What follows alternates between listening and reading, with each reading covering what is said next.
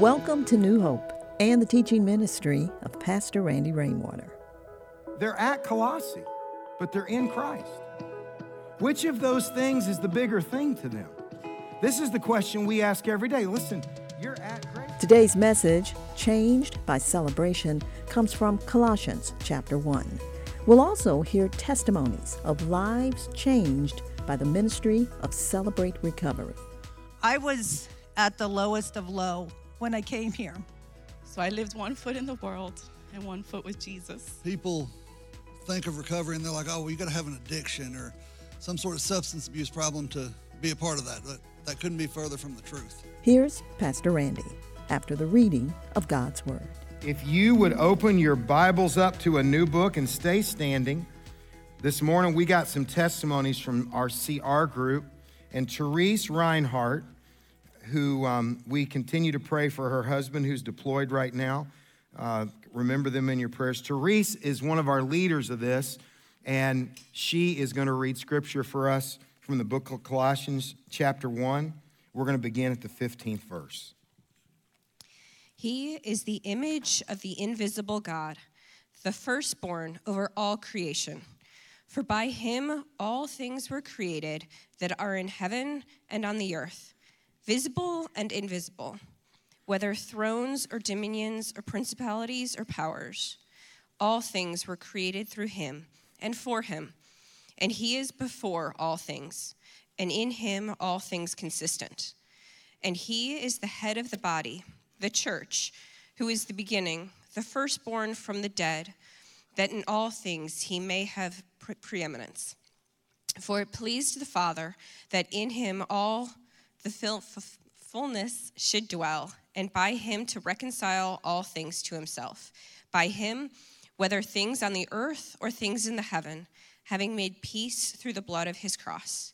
And you, who once were alienated and enemies in your mind by wicked works, yet now he has reconciled in the body of his flesh through death to, pre- to present you holy and blameless and above reproach in his sight. May God bless the reading of His Word, and you guys can be seated. So, uh, by the way, Therese teaches at Phoenix High School, uh, one of many educators that are here. I was at a meeting this week uh, for Archer High School and leadership there, and, and someone asked me if education is important to my church, and I said, I think a quarter of the people that come here are tied into the schools in some way. So, thank all of you uh, I'm excited about this, this next series that we're doing. And by the way, there's daily emails that go out. And what I'm going to do on Sundays is really the highlight of what you've been reading all along. So you can sign up for those. There's, there's notes there in your bulletin, a, a QR code of how you can do that. We're going to talk about this story beginning at verse 1 of chapter 1 of the book of Colossians. And this is what it says Paul an apostle of Christ Jesus by the will of God, and Timothy, our brother. So he's got someone with him. To the saints and faithful brothers. Now, watch this, and you might want to underline these two prepositions in Christ at Colossae. In Christ at Colossae. Grace to you and peace from God our Father. This is, uh, there's a map in your notes, but there's also a map here that I want to put up. This is about Colossae. Colossae was about 100 miles to the east of Ephesus. It was, and that is modern day Turkey. And this church, Colossae, this was a city that was very much on the decline at the point that Paul had written to it. It was, it was, uh, it was a city which was no longer had the preeminence. It wasn't necessarily a, a coastal city, and it didn't have all the draw that other cities had.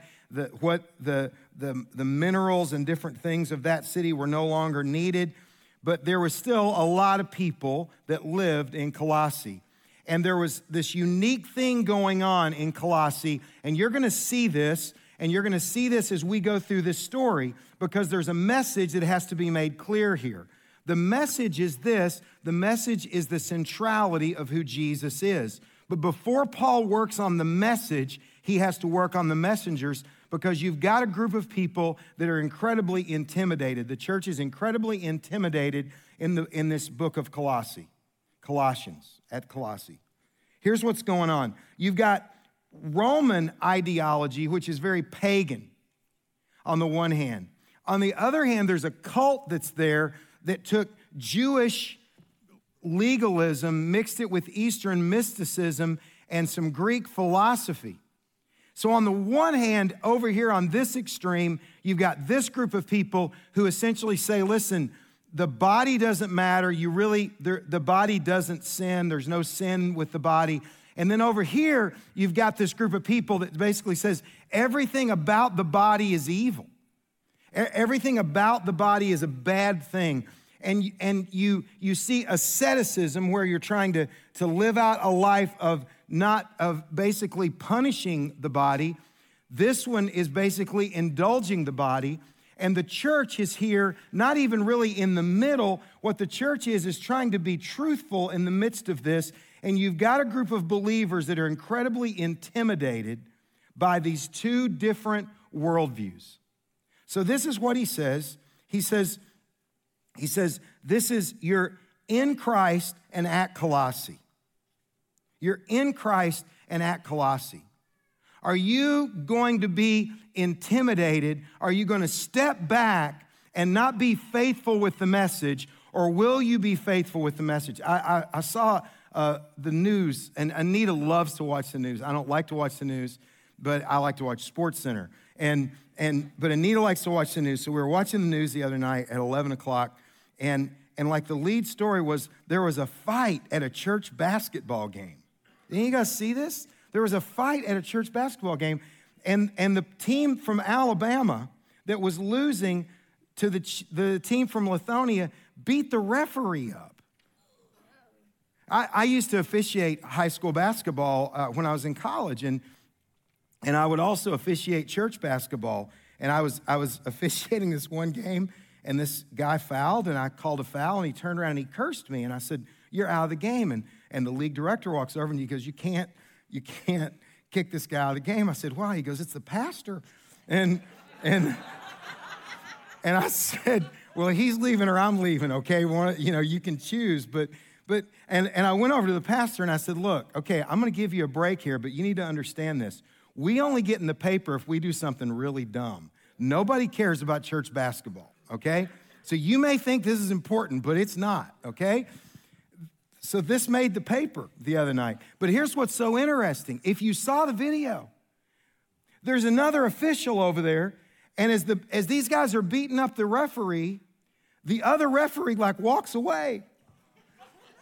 He's on his own. They're, they're so intimidated by this group of teenagers that they, they walk away. The church is intimidated. He's saying, you, you got to step up. So here's the thing you got to do. What, what do you see here? A lion. What else do you see here? This, this isn't like one of those like subliminal things, okay? It's just, it's what it, okay? This doesn't mean like you're weird if you think you see like something else, okay? What do you see there? Yeah. You you know what none of you guys said? A black picture frame. I said, What did you see? Didn't I? So, so this is the thing. They're in, they're at Colossae, but they're in Christ. Which of those things is the bigger thing to them? This is the question we ask every day. Listen, you're at Grayson, you're at Archer, you're, you're at Lawrenceville, you're, you're, you're at Dacula, but you're in Christ. We've got all kinds of ats. We don't necessarily choose the ats in our life. You, you're at a, a low point in your life. You're at you got fired. You're, you're, you're at you're battling cancer.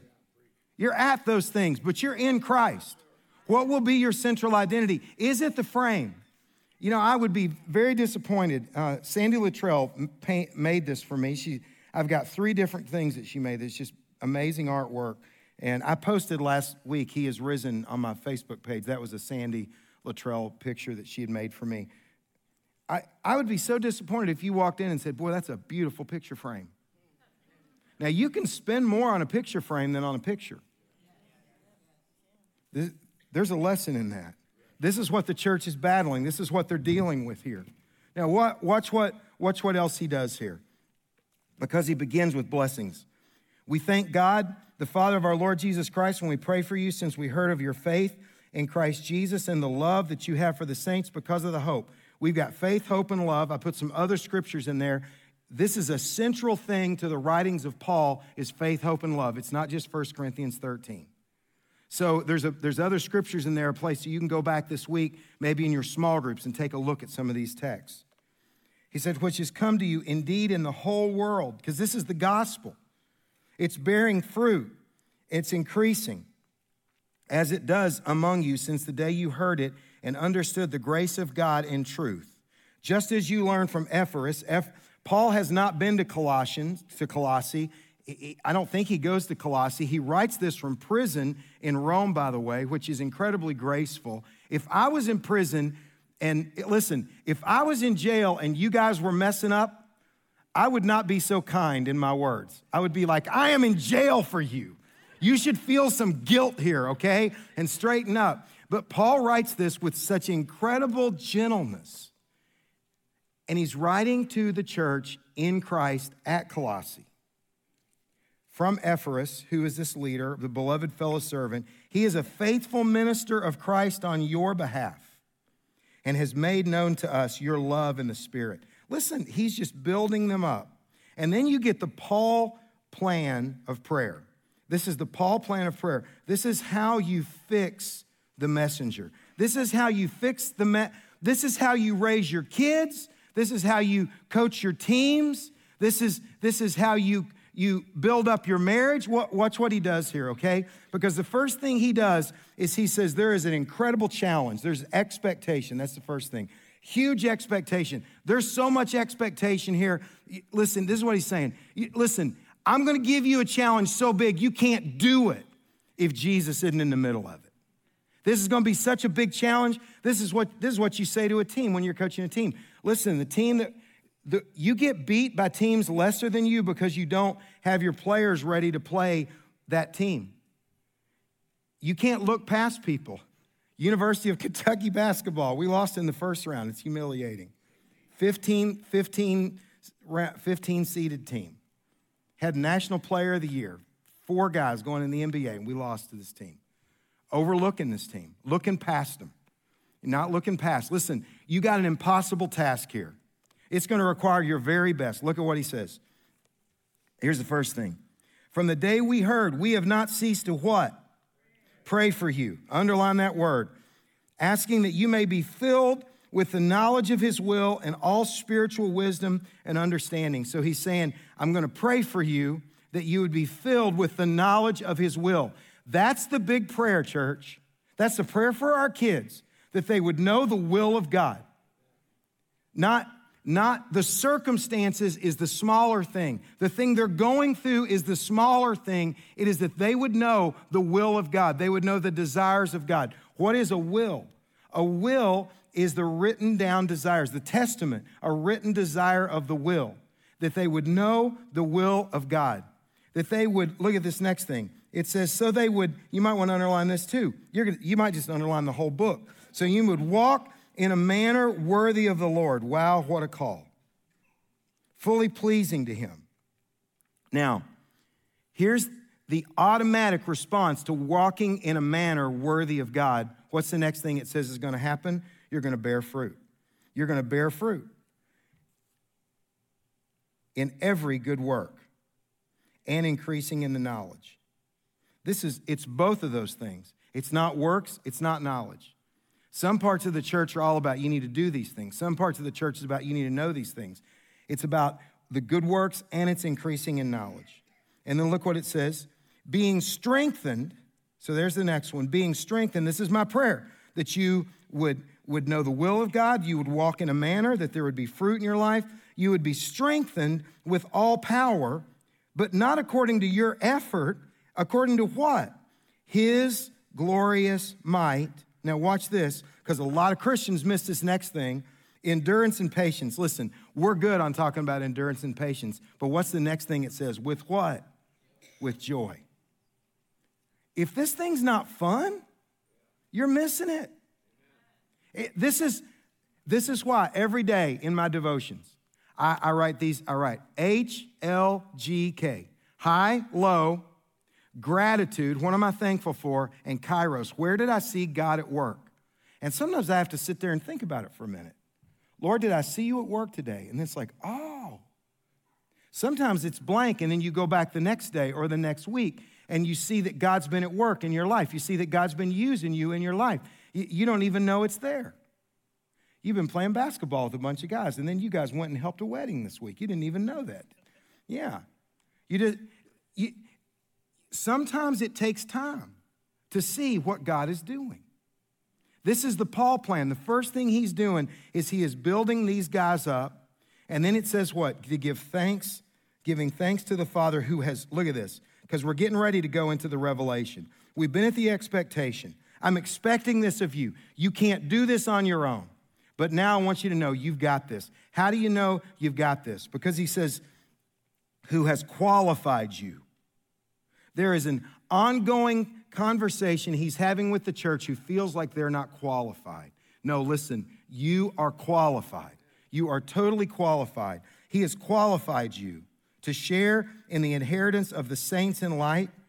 Now, watch this. He has delivered us from the domain of darkness and transferred us to the kingdom of his beloved Son. Again, I left some, some notes there for you, some scriptures that you can look up on your own this week that talks about the delivery of the domain of death. I could preach three weeks on that line. There's so many references in there to, to, the, to the Egypt story. Delivered you from the domain of death. What did, what did God's people, when they're in the wilderness, I was in the wilderness just three weeks ago, and, I, and, I'm, and I'm like, okay, now I kind of understand why they wanted to go back to Egypt, because it is wilderness. They kept saying, we, we could go back there. What were they there? They were slaves delivered from the domain of slavery, of darkness. You, you're no, that's not who you are anymore. Don't look at yourself this way anymore. Church, listen to me. You are not identified by your failures, delivered from the domain of darkness. And then you are transferred, you can clap to that, it ain't me, transferred to the kingdom, look at this, of the beloved Son. He doesn't just take you from somewhere, he puts you somewhere. And then, and then look at this, because this is so important. In whom we have redemption. He has changed everything. It is so much a matter of perspective. My, um, my old pastor Joel Hunter used to tell this story about Grant Teaff, the football coach at Baylor. And he had all his graduate assistants in and it, it, was, it was time to go do recruiting. The season was over, and they were going to go do recruiting. And he got his graduate assistants in the room. He said, Guys, you're going to go out there today, and you're going to, you're going to see guys that are going to get knocked down, and they're going to stay down.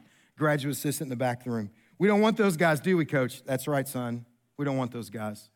Then you're going to go out there and you're going to see guys who get knocked down and get back up. Knocked down and get back up, but eventually they're going to stay down. We don't want those guys, do we, coach? No, you're right, son. But then you're going to see guys who are going to go out there and they get knocked down and get back up and knocked down and get back up and knocked down and get back up. And every time they get knocked down, they get back up. And the graduate stands up and goes, We want those, don't we, coach? He goes, No, silly. We want the guys that are knocking them down. That's who we want. But sometimes you're down. A lot of times we're down. A lot of times we're not the ones doing the knocking down, we're the ones who've gotten knocked down. And when you get into that place and you can't, in the words of U2, make it on your own, you need help. And I'm so thankful we have a thing called CR here at New Hope. And we've got three people from CR that are going to come up and share a word of testimony this morning. So, um, you guys come on up here. I'm so excited and so happy that of what God's been doing here. And Deb's going to get us started. You're going to go first? I guess I'm the. Hello? They're not going to turn you on until you walk past that speaker, or we'll see whales talk. It'll sound like whales talking to each other. So I'm the first guinea pig. okay, there you go. You're the first hero. She also is a Gwinnett County bus driver, and got baptized last week. I'm so proud of her. So this is Deb. I um, yesterday we went to Warner Robins, eight of us, um, for a leadership conference uh, with uh, Celebrate Recovery. It was just the most amazing day that I've ever spent um, with my fellow people, my fellow CR people. But um, I have four minutes. Actually, I have three minutes now. So I'll get started here. Um, you can't go back and change the beginning, but you can change, you can start where you are and change the ending. And C.S. Lewis said that. Pastor John Baker, actually, I need to put my glasses on. Pa- Pastor John Baker from Saddleback Church encourages us to allow our pain to uh, help others as part of our step eight work. One of the ways we do this is to accept our mission, tell our story, and consider the benefits of sharing. We need to be humble and real. A person has no idea how God will use the ingredients of your story to change someone else's life. Principle eight yield myself to God to be used to bring this good news to others, both by my example and by my words. Step 12 Having had a spiritual experience as a result of these steps, we try to carry this message to others and to practice these principles in all of our affairs. I am a believer in Christ who's victorious from a divorce, childhood abuse, self esteem, and years of not being able to forgive myself.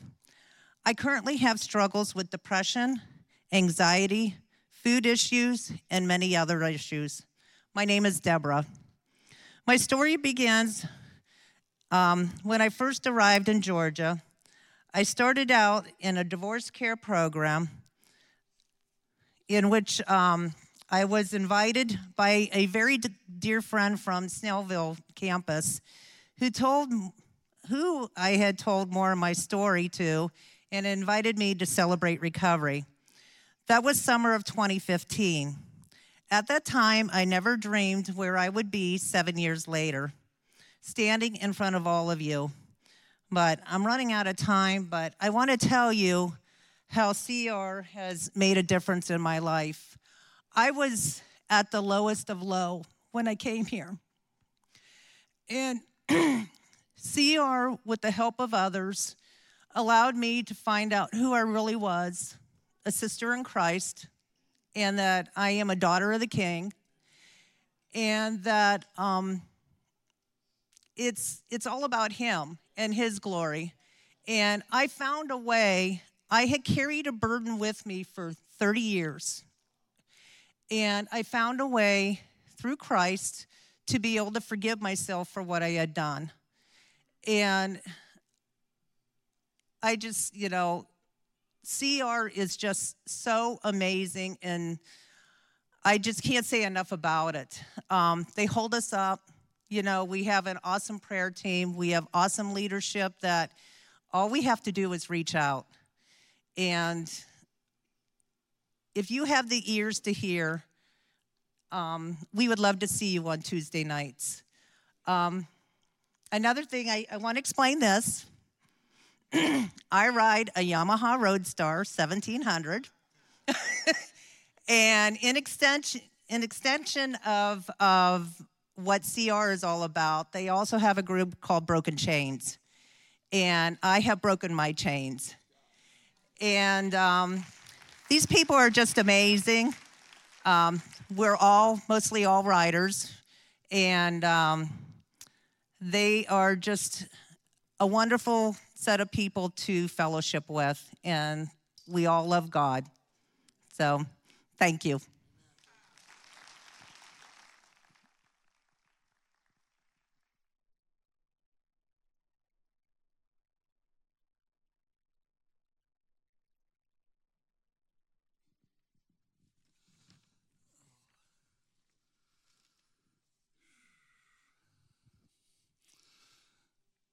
Good morning.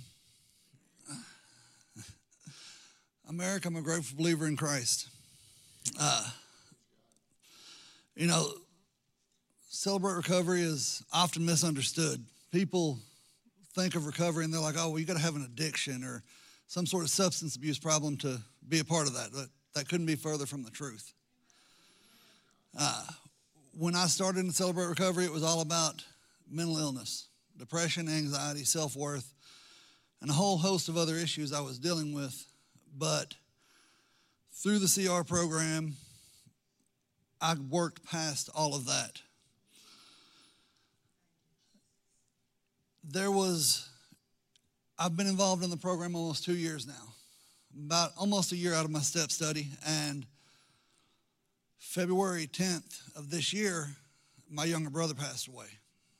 Uh, and honestly, you know, not trying to take anything from Pastor Randy because Lord knows I love him.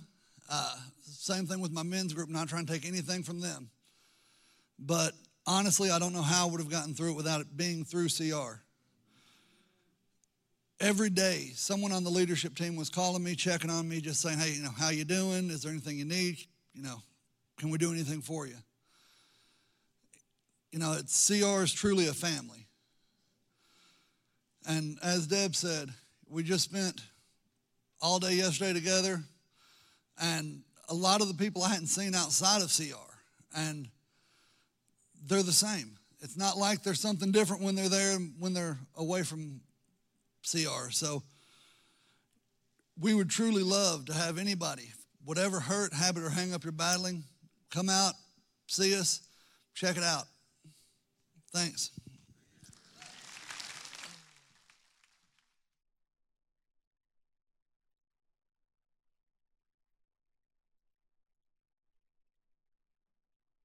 Good morning.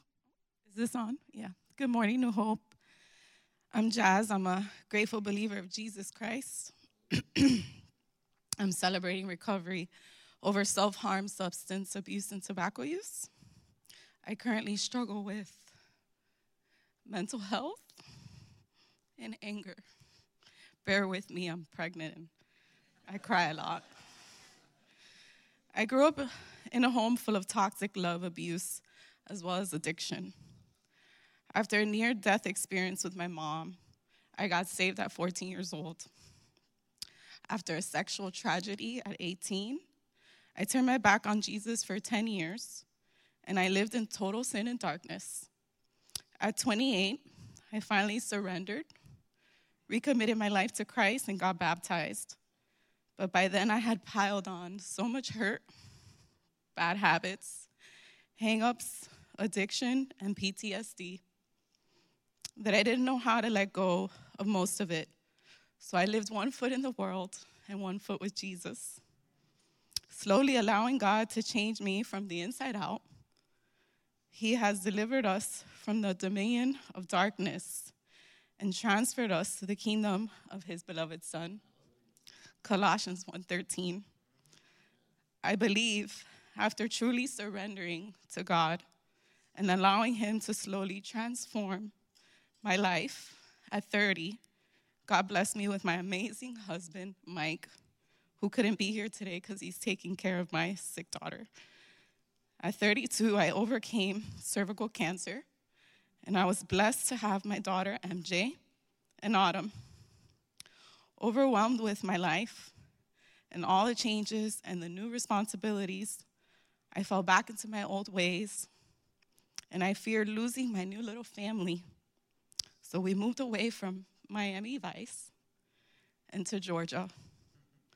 At 34, admitting I was powerless over my addiction and that my life had become unmanageable, I found Celebrate Recovery, a 12 step Christian program to help me heal from my hurts, habits, and hangups. I have been celebrating victories over mental health and addiction for four years now.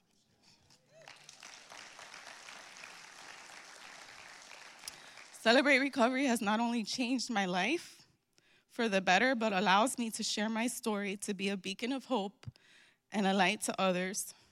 Recovery is sincerely for every person in this room struggling with some sin and is a forever lifestyle of bettering yourself and yielding yourself to be used by God. We must face our demons, we must surrender them to the Lord every day always confessing and asking Him to remove all our shortcomings and our character defects, which is known as step seven.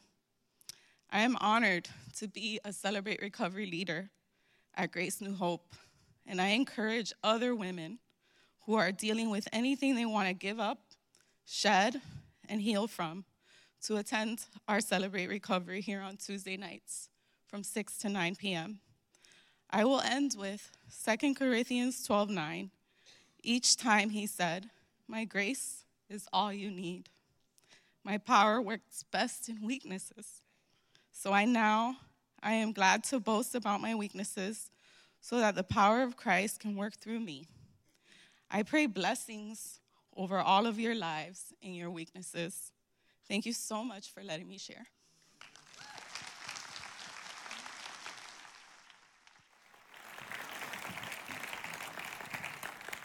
It's an insurmountable challenge, but you got this because I got you. That's what he says to us. You got this because I got you. Look, look at the next look at the next verses. It talks about your if you got a chapter heading in your Bible, verse 15, a, a paragraph heading, it would probably say the preeminence of Christ. But understand this. He's talking about the preeminence of Christ for the hope that we would have. Yeah, you're facing this huge challenge, a challenge that, that no one could, could handle on their own, but you got this. I have every confidence you have this. Why? Look at this. He is the image of the invisible God, the firstborn of all creation. This is about him being fully God. For by him all things were created in heaven, on earth, visible and invisible, thrones, dominions, rulers, authorities. All things were created through him and for him. He is before all things, and Him all things hold together. Not through our fears and our anxieties do we hold life together. Through Him. He is the head of the body, the church, the, the holy Catholic universal church. You could put a capital C if it's got a little c in your Bible there. He's the beginning, the firstborn from the dead, that in everything he might be preeminent. Now look at that. He is fully God. Now look at look at the next thing. For in him all the fullness, that's repetitive, and the way that's one word in the Greek. And that one word in the Greek, all the fullness, is saying this it's the quality and the quantity of God. All the fullness of God was pleased to dwell. Think about that. This, this next, the, those, those other verses were about him being fully God, but he's also fully man. I'm going to be honest, I wrestle with that a little bit. He, he shows us, he shows us he's fully man because he shows us what it means to be human. We keep looking at other humans trying to figure out what it means to be human. We have to look to Jesus to figure out what it means to be human.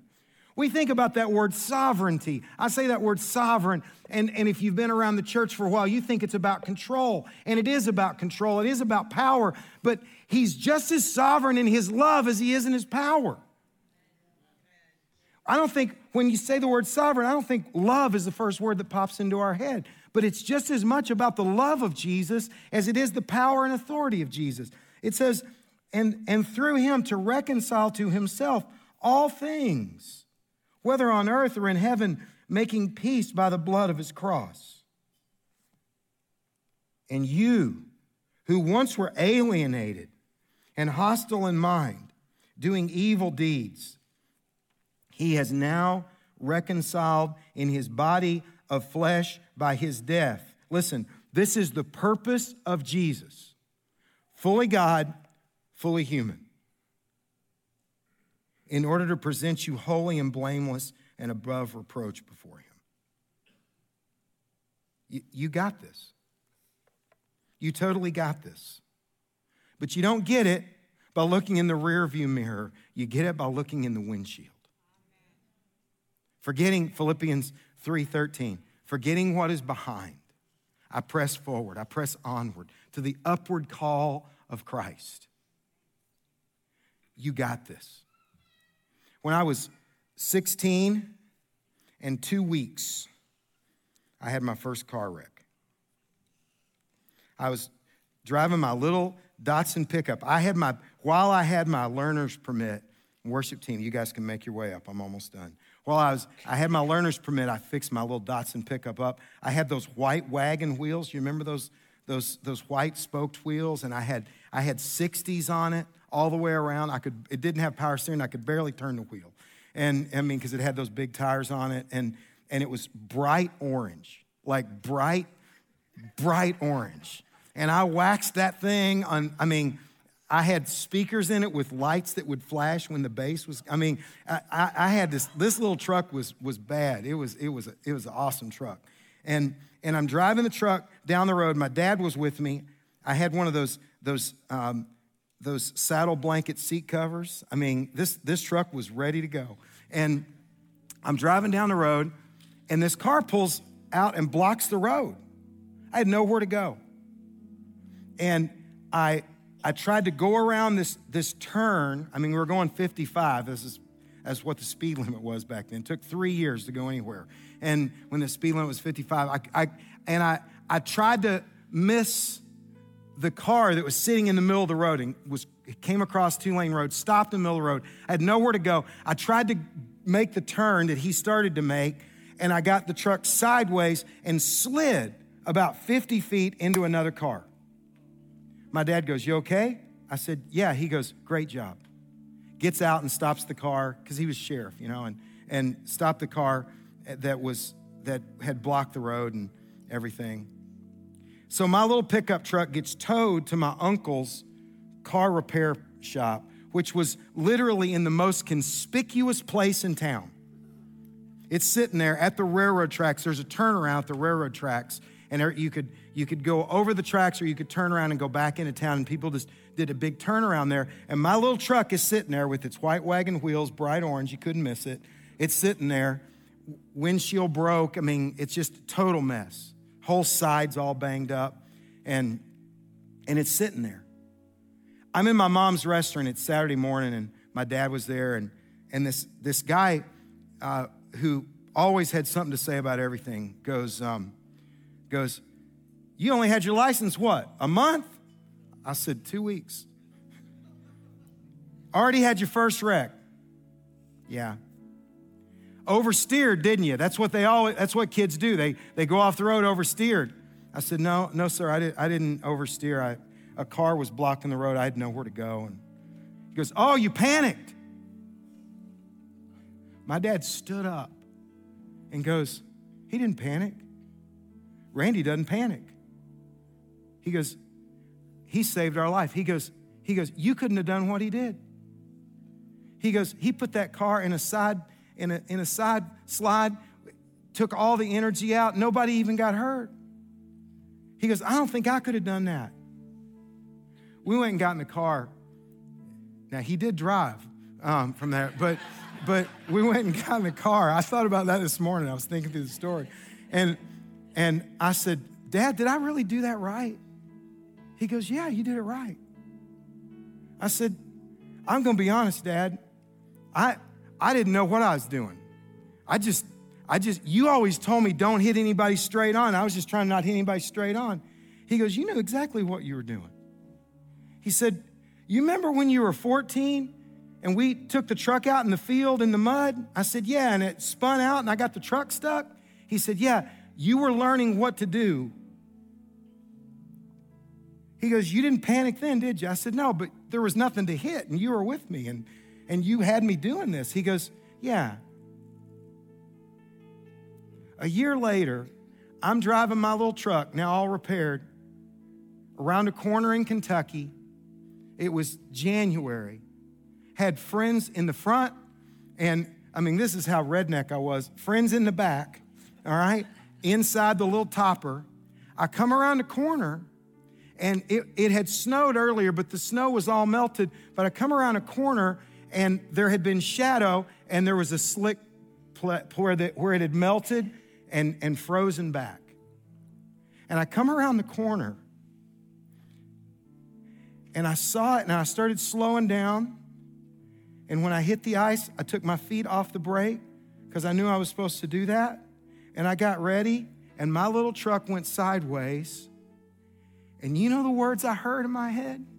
Randy doesn't panic.